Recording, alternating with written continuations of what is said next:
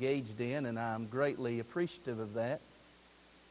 And if you're not familiar with the ministry that I'm in, the short and simple of it is I help pastorless churches and churchless pastors.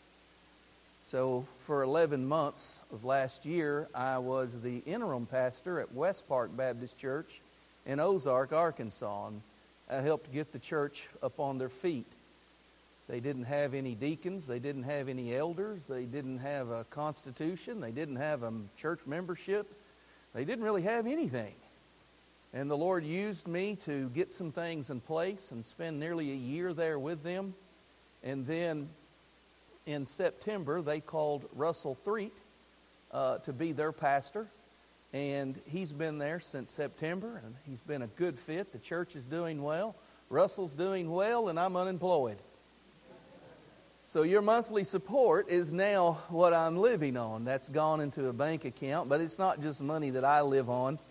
Um, I was also able to send a pastor home to see his family for the holidays uh, pastor and some children hadn't seen their folks in two years. And I said, That's not right. And uh, so I had some extra money in my ministry account, so we covered all their travel expenses, and I went and preached for him so he could take off and go home and see his mom and dad and grandma and grandpa and have a, a holidays there for a, a change. And then, of course, every summer I host the Preachers of Grace Conference. And last year we had almost 50 preachers there.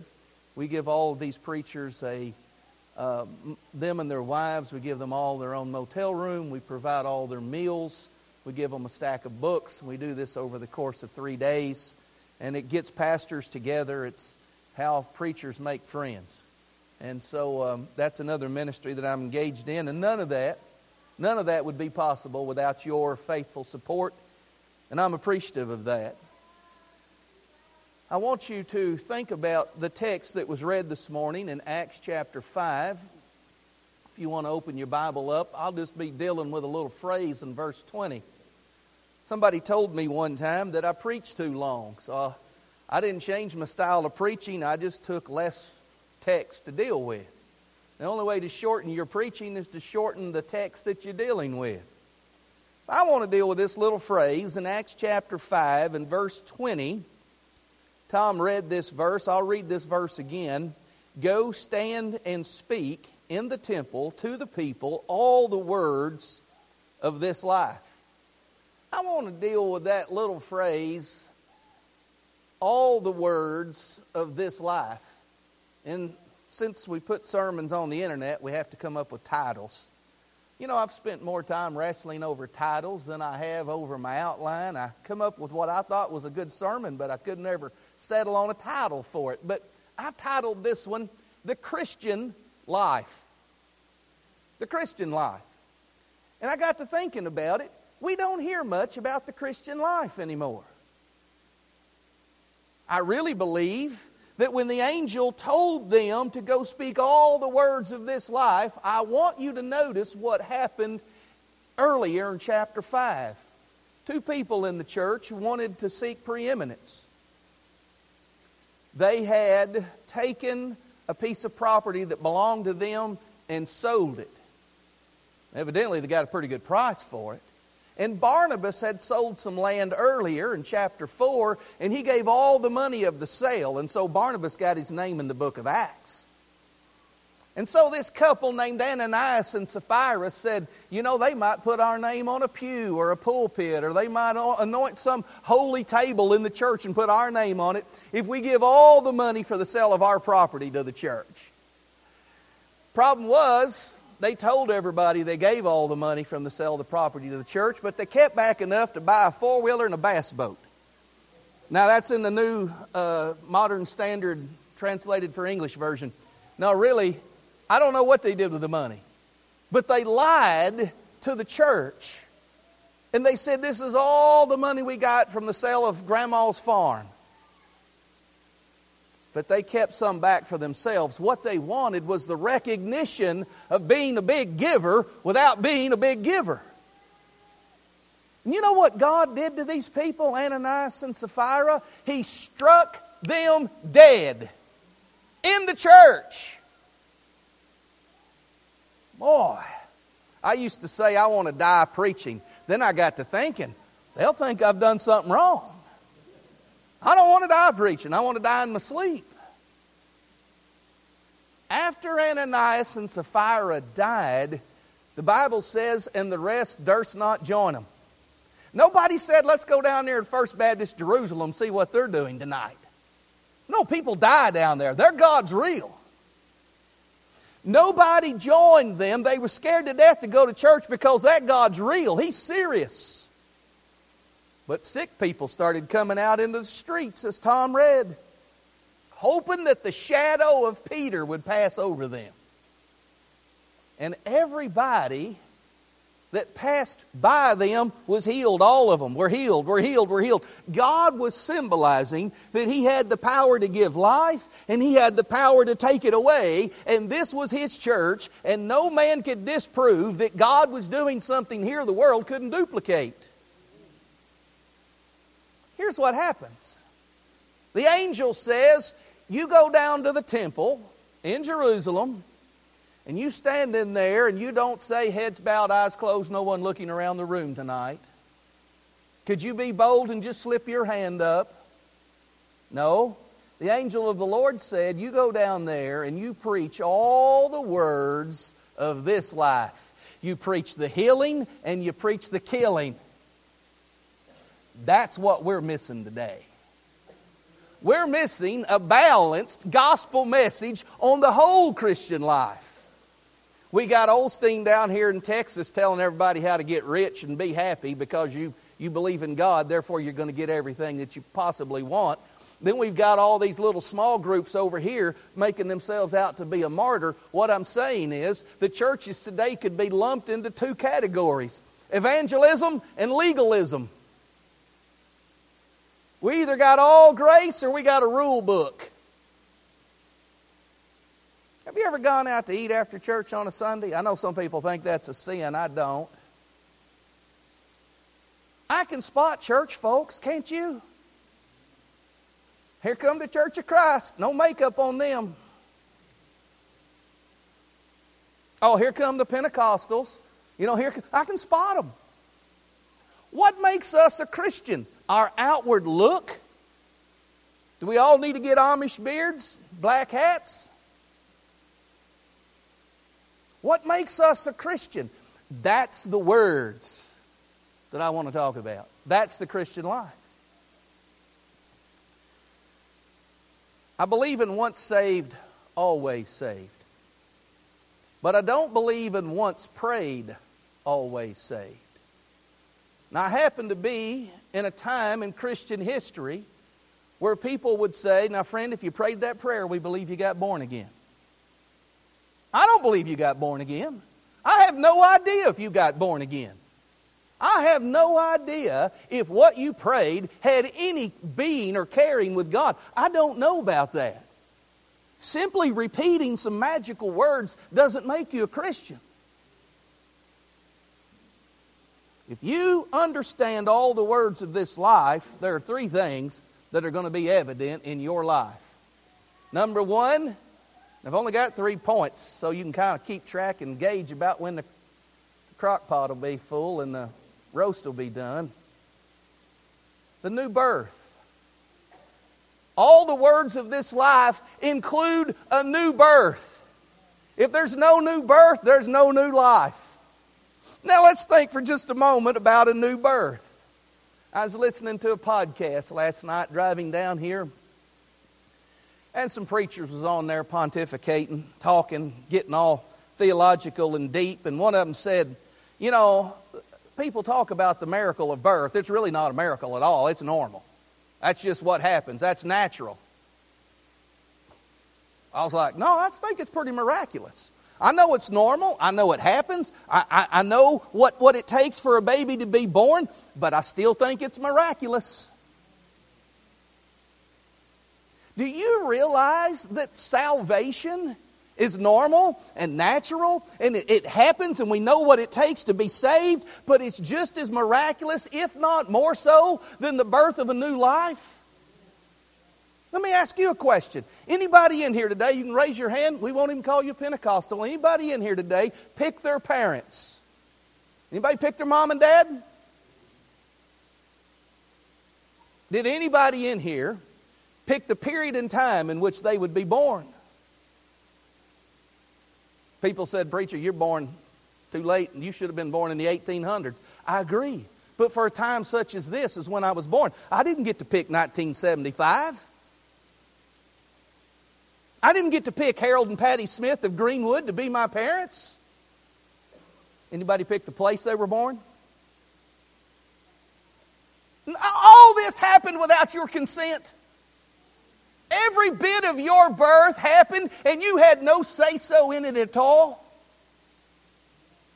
Then why does Jesus Christ say this? You must be born. You didn't pick the first birth. What makes you think you're picking the second birth? I'm not saying you don't have a hand in this. I'm not saying that man's not a responsible being and God's commanded all men everywhere to repent and believe the gospel. But here's what I am saying. We live in a time on the earth where people equate salvation to the work of man and not the work of God. We've boiled it down and made it so easy a caveman can do it. I have a family member Their daughter was four years old, riding in the car seat in the back of the car, and they were going to Fort Smith. Where I live at, if you want to get something, you have to go to Fort Smith. They was riding to Fort Smith. Vacation Bible school was going on. The girl was four. And she said, Mom, I can get saved right now. And she said, No, you can't. She said, I can too. They told us at Bible school I can get saved right now. And she said, What are you talking about? She said, All I have to do is pray this prayer and I get saved. And she said, Well, don't, don't pray the prayer right now. Let's go talk to the preacher. She said, Nope, nope. I'm going to do it right now and you can't stop me. And she said, Don't, don't pray the prayer. Now, what parent tells their kid, Don't get saved? Don't, get, don't, don't you do it. Don't you get saved. And she said, Mom, you can't do nothing about it because you're driving and I'm in the back seat. And she repeated the sinner's prayer that she had heard the day before. And lo and behold, her mom and dad said she got saved against their will.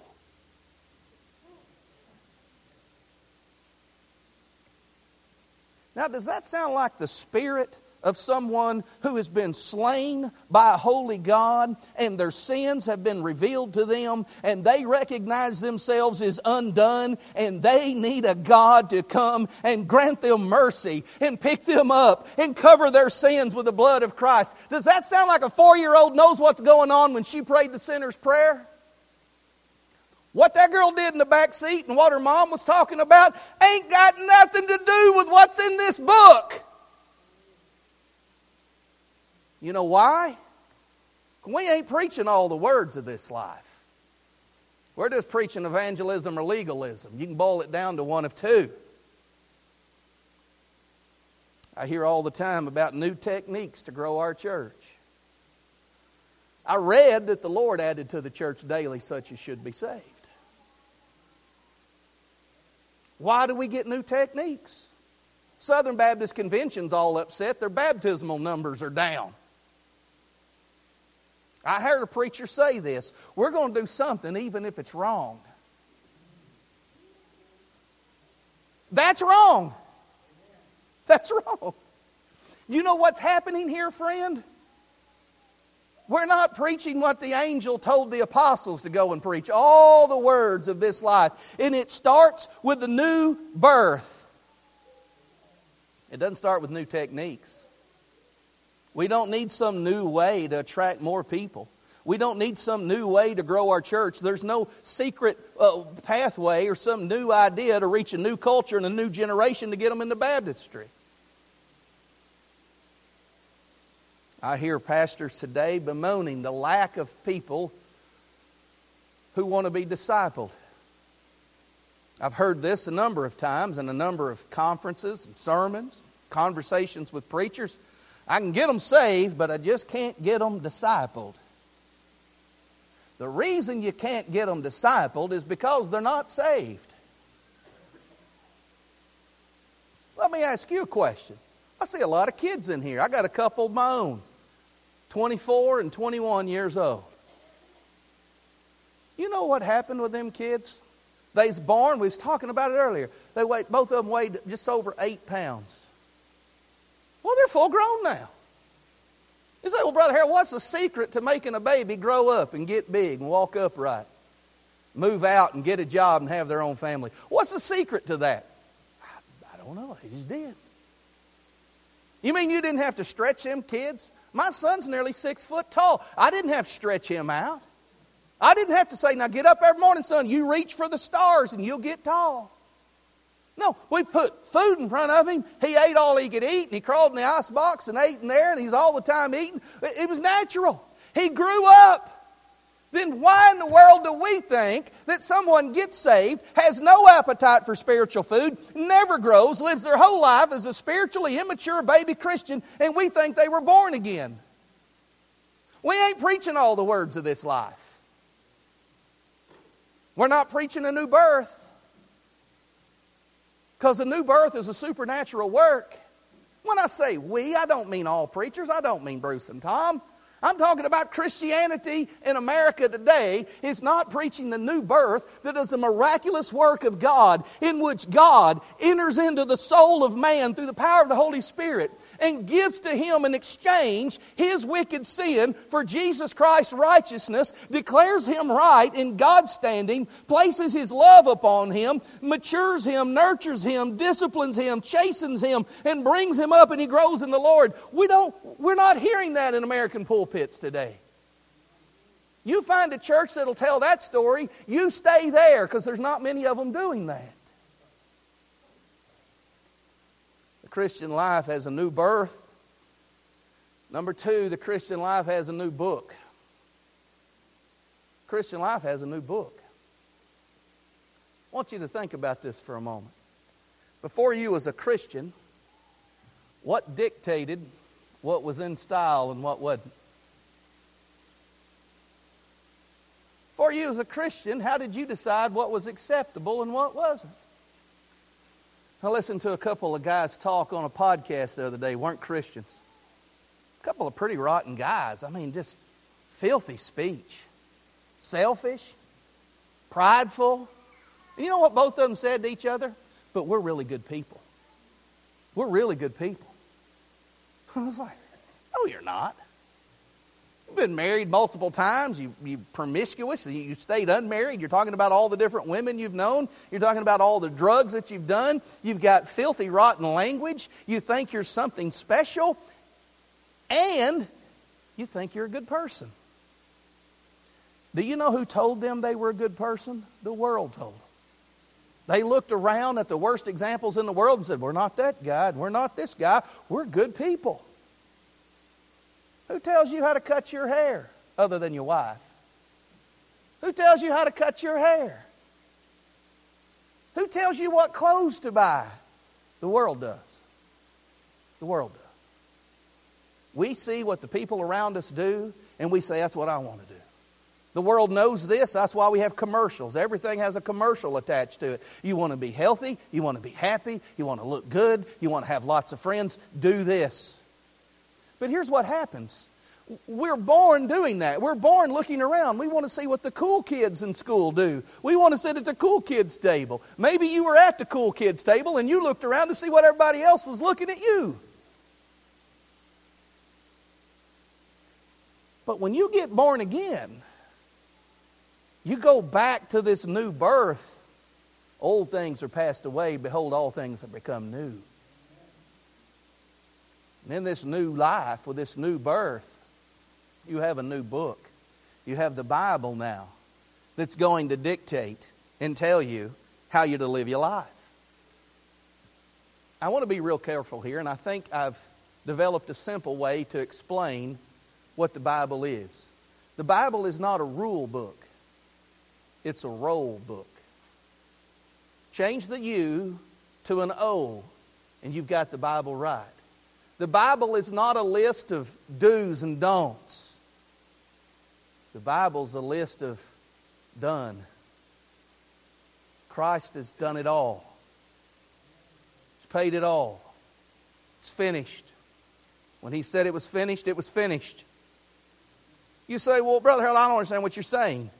I'm saying the world's in two camps. Christianity's in two camps. It's the evangelism, everything's about boiling it down so simple that we can get numbers, or it's legalism where nobody's holy but us. And I'm here to tell you that when you have a new birth, you become a new person, you now have a new book. The book does tell you what's acceptable. It does tell you how to live your life, but it doesn't do it in such a way that you are constantly saying, Is this permissible? Is it not? Preachers, real tempting to say, this wrong, this wrong, this wrong, this is right. If you're like us, you're right. If you're not like us, you're probably wrong. From the Bible, we learn who the Father is. From the Bible, we learn who the Son is. From the Bible, we learn who the Spirit is. From the Bible, we learn how to live pleasing to God. It's not a book of how to get what you want. Somebody said one time most Christians today treat the Bible like a magic eight ball. You remember the magic eight ball? Some of you is old enough to remember the Magic 8 Ball. You remember the Magic 8 Ball back in the 70s and 80s? You shake it up and ask it a question. You turn it over, and you got yes, no, maybe, ask again later. I'm here to tell you, people would ask the Magic 8 Ball, should I get married to this woman? Should I marry? I'm like, you're asking a kid's toy how you're going to dictate your life? Well, here's what the Christian does. He, he, he prays a little prayer. He gets saved. He goes, oh, the magic eight ball's all wrong. That's, I got this book now. Uh, what college should I go to? Should I buy this house or not? And they're just flipping all, oh, it doesn't tell me these things. No, it tells you who the Father is. It tells you who the Son is. And it tells you who the Spirit is. There, with these three, you can triangulate down and figure out who you are having food and raiment, let us therewith be content. I don't care where you go to college. I don't care where you buy your house. I don't care about any of those things. It tells you who to look for in a wife, but it doesn't give you her name. You find one that meets those qualifications, you be a Christian husband, y'all will stay married till the Lord comes back. It's not a list of do's and don'ts. It's not a book of rules, it's a book of roles. Learn who you are. Learn who God is. You'll have no trouble serving Him. I want to answer the question why is Bible study so unpopular? I've never been here on a Wednesday night, but I'm going to go out on a limb here and just take venture a guess. There won't be this many people here Wednesday night when all we have is Bible study. Any of you Wednesday night lifers, veterans, want to Am I right or wrong on this? well, some of you is giving me that. Oh, don't, don't bring up the Wednesday night stuff. Bachelorette's on on Wednesday night. I wonder how in the world churches go empty on a Wednesday night when all we do is open the Bible, pray, and study it. I have an answer for that. There's not as many people that have been born again as we think there are. If you got born, you came out of that womb crying, it wasn't no time you was ready to eat. When they cut the cord, the stomach started working. When you were born again, did your spiritual stomach not work? I think they've proved this to be scientifically not necessary anymore. But if a child wouldn't cry and breathe when it was born, they'd spank him. Remember that? I don't think they do that anymore. I think they tickle them or something now. But if I were to quit spiritually breathing and quit spiritually eating, my Heavenly Father would do what was best for me. He'd give me a little spiritual spanking. Did your parents ever say you eat what's on your plate? Did your parents ever say you finish that before you get up and go play?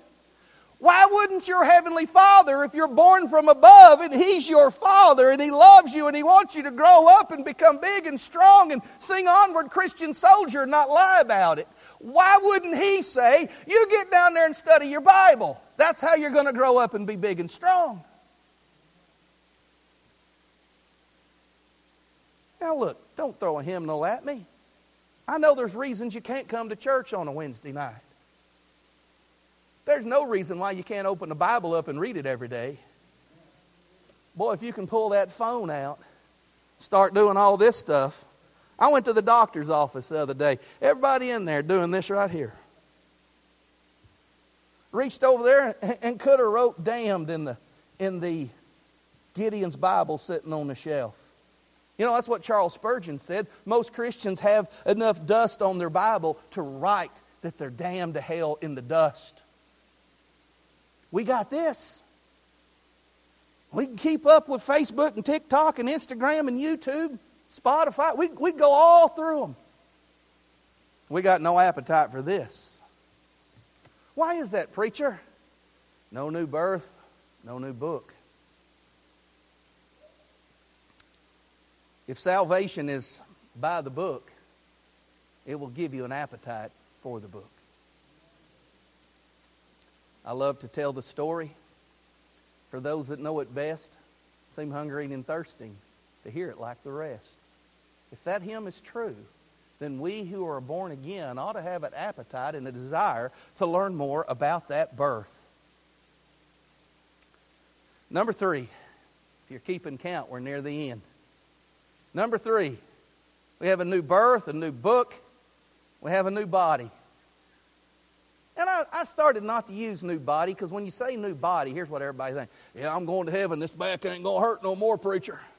I ain't going to be up there in eternity forever with a bad back and a bum knee. No, we're not. But what about the body we have on earth? Not this fat one that I'm clothed in. What about the body called the church? The corporate body. You see, when we become a Christian, we're born new and we have a new book that we consume. We have a new body or a new family, or we might say it this way a new brotherhood in which we belong to.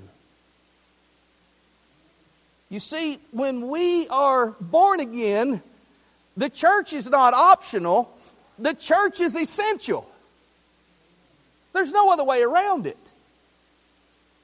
Church is not something that we can choose to go to or not go to. Church is designed for us, church is given to us. Church is a gift from God that we grow and have support. You know the phrase, one another, occurs 70 something times in the New Testament. Somebody said, well, it doesn't say in the Bible you have to go to church to be a Christian. No, you don't. But you wouldn't be a very good one if you didn't. Why, why so, preacher? Because the New Testament is literally filled with, and if you read the book of your role, here's what you'll discover you can't love one another, you can't serve one another, you can't greet one another, you can't bear with one another. You can't encourage one another. You can't exhort one another if you're not around one another. It's an impossibility. When you neglect gathering with the saints of the Lord in the church of God, here's what you do you violate 79 New Testament commands. So, if we're going to make this a rule book, you broke 79 of them. If we're going to make it a roll book, get in church. God will straighten out all the details. You show up, you love people. You know what you'll find out? I accidentally submitted to one another. I accidentally loved one another. I didn't mean to, but I accidentally encouraged one another. And they encouraged and supported and submitted to me. Not because I was checking, I did that, I did that, I'm going to make it. I get up there and Peter gives me the test, I'm going to pass. Nobody's getting into heaven because Peter has the keys. Everybody that enters heaven is because they have Christ. The new body is listed here as a body in 1 Corinthians chapter 12. Some of you is like, this is not a very expository sermon. Well, I'm going to read a lot of verses here for you and tide you down. Maybe you can make it till the end. 1 Corinthians chapter 12, I'm going to read verses 12 through 22 with minimal commentary. I'll let the Bible be my commentary on the new body. For as the body is one and hath many members, and all the members of that one body, being many, are one body, so also is Christ. 1 Corinthians 12, verse 13. For by one Spirit we all baptized into one body, whether we be Jews or Gentiles, whether we be bond or free, we have been all made to drink into one Spirit. For the body is not one member, but many. If the foot shall say, Because I am not the head, I am not of the body, is it therefore not of the body? If the ear shall say, Because I am not the eye, I'm not of the body, is it therefore not of the body? If the whole body were an eye, where were the hearing? And if the whole were hearing, where were the smelling? Now hath God set the members, every one of them, in the body as it hath pleased Him. Who put you in the body? Christ. When did He do that? At new birth. New birth, you got a new body. You're part of it. Verse 21 The eye cannot say to the hand, I have no need of thee, nor the head to the feet, I have no need of you. Nay, much more, those members of the body which seem to be more feeble are necessary. I want you to think about what I just read. Paul said that all of us are part of the same body. And the more feeble, the smaller, insignificant members, we might think we can get by without them. We need them. As a Christian, you have a spot in this church. You have a responsibility here that you feel that others don't. The foot can't say, I don't need the head. He'd walk off a cliff. If everybody's an eyeball, Who's doing the listening? Everybody wants to be the mouthpiece, don't they?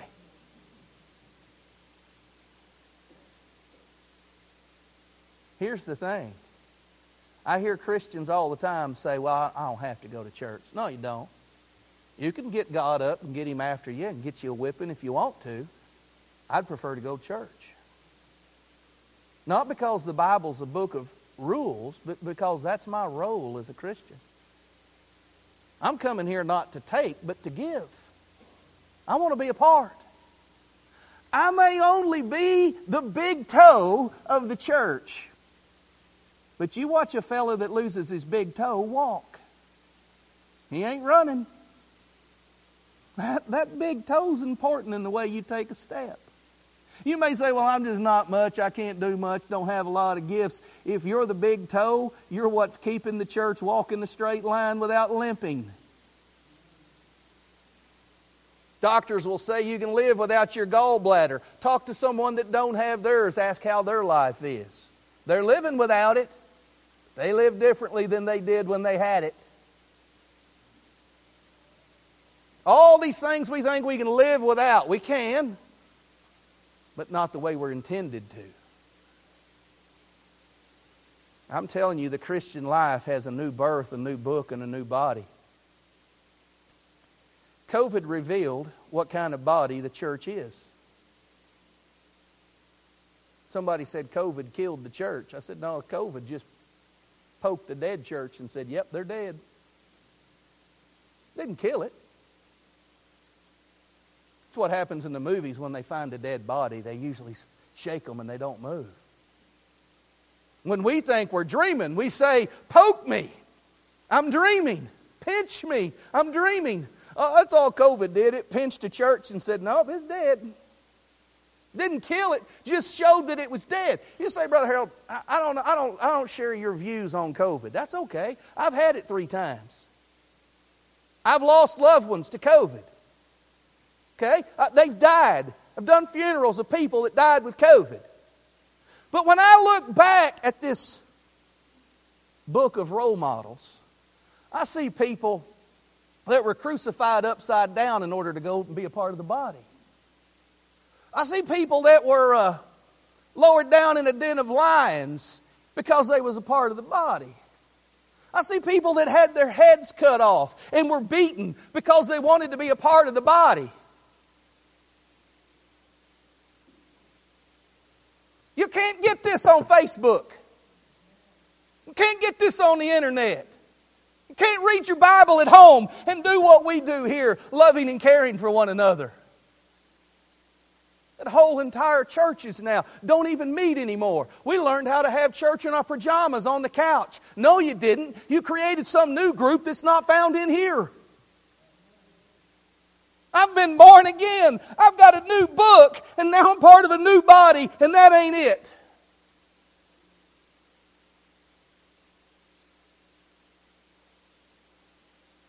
The gospel you believe doesn't land you squarely in a church, it's a false gospel.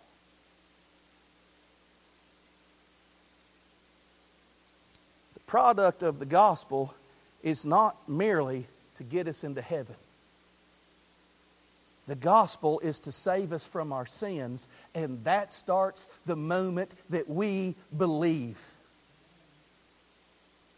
And we live our life out on this earth to be a witness to the world around us that we're pilgrims on a journey.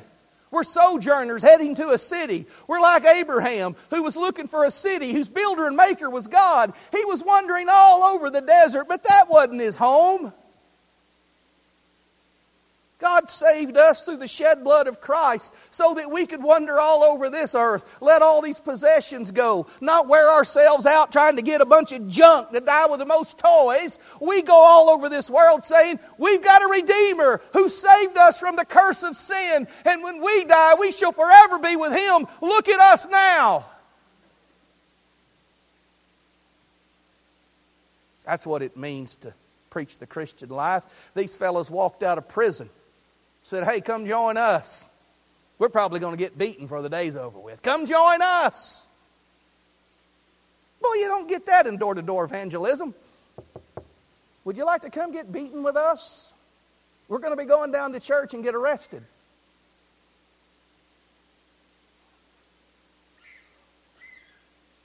That's this life. Imagine Peter, John, Matthew, the apostles standing in the temple and saying, Now, you guys just believe what we're talking about. Don't tell nobody. You keep being a Jew. You keep coming down here. Keep offering these sacrifices. Keep, keep serving in the temple. Keep doing all. Just don't tell anybody what's in your heart. Okay? Be our little Christian secret. Is that not what we're hearing today from people who profess to be Christians? Have you attended uh, the funeral service of a so called Christian? Rottenest man in our town died here not too long ago. Awful. Family said he's awful. Preacher got up and preached him all the way into heaven. He wasn't fooling nobody except a bunch of people who were also fooled, thinking they were going to heaven. Well, if he's going, I'm going. I'm not as bad as him. We're good people. The only people on this earth that's going to tell the Christian life are the people in this room, if they're genuinely Christian. I believe you are. I didn't come here this morning to scare you into making another commitment. But I did come here with the hopes and prayers that if you weren't living the Christian life, you'd be convicted about it. A sermon without some convictions just a book report. I didn't come here to give a book report. I came here to show you what the apostles did. I came here to show you what Christians do. I came here to lay out for you and say, this is what Christianity looks like. A new birth, a new book, a new body. Is that you? Can you recount your birth? You remember who you was before you got born again? You can't say that with your real birth, can you? But if you've been born again, you know who the old man is. You got an old man? You've been born again. You've got the old flesh still hanging around. If you can recount your birth, tell me about your relationship with the Bible. My mother grew up Catholic. She got a scholarship to Oklahoma Baptist University.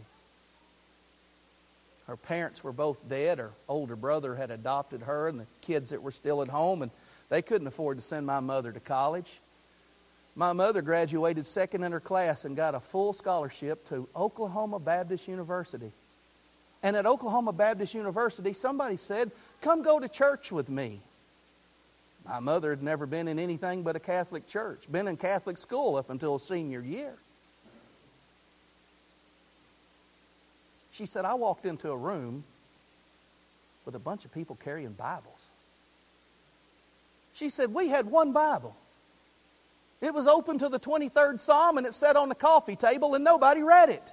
It was for looks. I went to the Catholic Church. Nobody read their Bible. They read the book of prayer. They read the liturgy. Nobody read their Bible. We read about Catholic rules. We read about do's and don'ts. We learned all these things we were supposed to repeat. Nobody carried a Bible. She said, Lo and behold, this man walked up in the pulpit and laid down a Bible and started reading it. She said, For the first time in my life as a freshman in college, I heard the Bible being read. How's your relationship with the Bible? Is it right on your dash back and forth to church? Or does it rest in your heart in daily reading? Recount your birth, your relationship with the Bible. How about your role in the body? What are you doing here? See, Bruce might not have me come back, so I got to get it all in in one sermon. Y'all might not have me back. Just don't throw rocks at me when I leave. What are you doing here? What's your job around here? Brother in the sound booth, they said, This guy runs the sound. Yeah, I remember him. This guy does this. Yeah, I remember him. This guy, yeah, I remember him. What's your role in the church? You don't have to have some official title. You don't have to have a name tag. I'm this guy or that guy. What is it that God has gifted you to do in your new birth what is the thing that you're good at? Some people are just born good at stuff. You've got natural football players. You've got natural wrestlers. You've got natural basketball players. Yes, these things require work. Yes, they require training. But I could train till the Lord returned and I'd never dunk a basketball. Some people are naturally gifted to do that. In the church of Christ, Everyone that's been born again is naturally gifted to do a work in the church. It may be hospitality, it may be encouragement, it may be exhortation, it may be service, it may be humility, it may be in some official capacity. What is it? If you tell me you're a Christian and you tell me you live the Christian life, what's your role in the body? Now, let me give you a word of caution before I close. All this starts with a new birth that's miraculous. How many times have I heard, I'm going to come down to that church, I'm going to clean my life up? No, you're not. I need to just start being honest with people. When they start telling me they're going to come to church and they're going to turn over, no, you're not. You might try for six months, you might try for five years. You might fool your wife for a while, you might fool your kids for a while. But if you've not been born again, this ain't no fun to you. You didn't come to hear this this morning. When's this guy going to shut up? I'm ready to eat. You can't skip the new birth. You can't just start reading your Bible and mold yourself into a Christian. You can't come to church and turn over a new leaf. You must repent of your sins and believe the gospel that Jesus Christ died on the cross to save you from your sins. If you don't start with that, none of the rest of this will make any sense to you. Now, I fully expect that most of you are Christians. It's a good church. I know what's preached in this pulpit. I know the pastors here. I know the people here. I've known some of you for years. You're good Christian people. You give all evidence of salvation. It's like, preacher, we believe all that. Let me ask you this Do you know somebody that says they believe all that but don't live any of that? You know somebody that says, Yeah, yeah, I'm a Christian, but they don't live the Christian life? You know somebody that one time prayed a prayer, but never gave any evidence that something happened? Some of you is nodding your head. I don't know if you've caught on, but if I think you understand what I'm saying, I move faster through the sermon.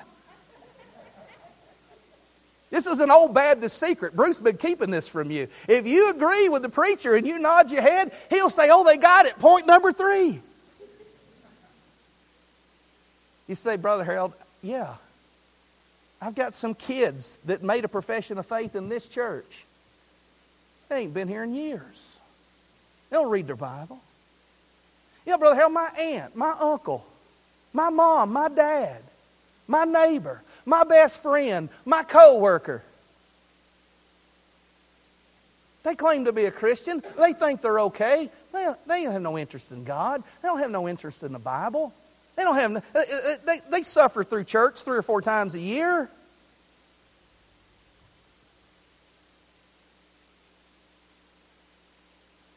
Let me give you some advice. If you know somebody like that, don't try to guilt trip them into reading their Bible. Don't try to guilt trip them into coming to church. Give them the gospel. I said this all starts with a new birth, and everybody said amen. But when we talk to people who ain't acting like Christians and have it in years, we say, Why don't you come do this? Why don't you come do this? Why don't we approach them like this and say, You need to repent of your sins and believe that Jesus Christ died on it. Oh, I've done that. No, that's not a past tense thing, that's an ongoing thing. I repented a long time ago. And then I repented and I repented and I repented and I repented and I got up this morning and I staying over here in the motel and I got down on my knees and I thought about what I done yesterday and you know what I did? I repented again. And I got a three and a half hour drive home. I bet you I need to repent when I get there. Why? Because I'm a sinner. But I've got this going for me. My sins have been forgiven because I believe that when Jesus Christ died on the cross, He died in my place. And even though I fight against sin every day, I know that as a Christian, I want to have victory over sin. And I want to go to heaven and I want to hear, Well done, thou good and faithful servant. Not because I checked a bunch of boxes, but because Christ died for me. And you need to tell these people this, this whole prayer initiative that you've got, praying for the lost people, that's the greatest thing I've heard in months. If prayer is a, if, if salvation is a miraculous work where God rebirths somebody, then it ain't going to happen unless God does it. You have not because you ask not. So I encourage you pray, pray, pray but share the gospel. Christian life's not written in the stars. Christian's life's not painted on rocks. The Christian life is carried out by men who got out of prison and went into the temple and said, This is what a Christian is. Come join us. I pray that's true of you, and I pray you'd carry that message to those that need to hear it. Brother Tom.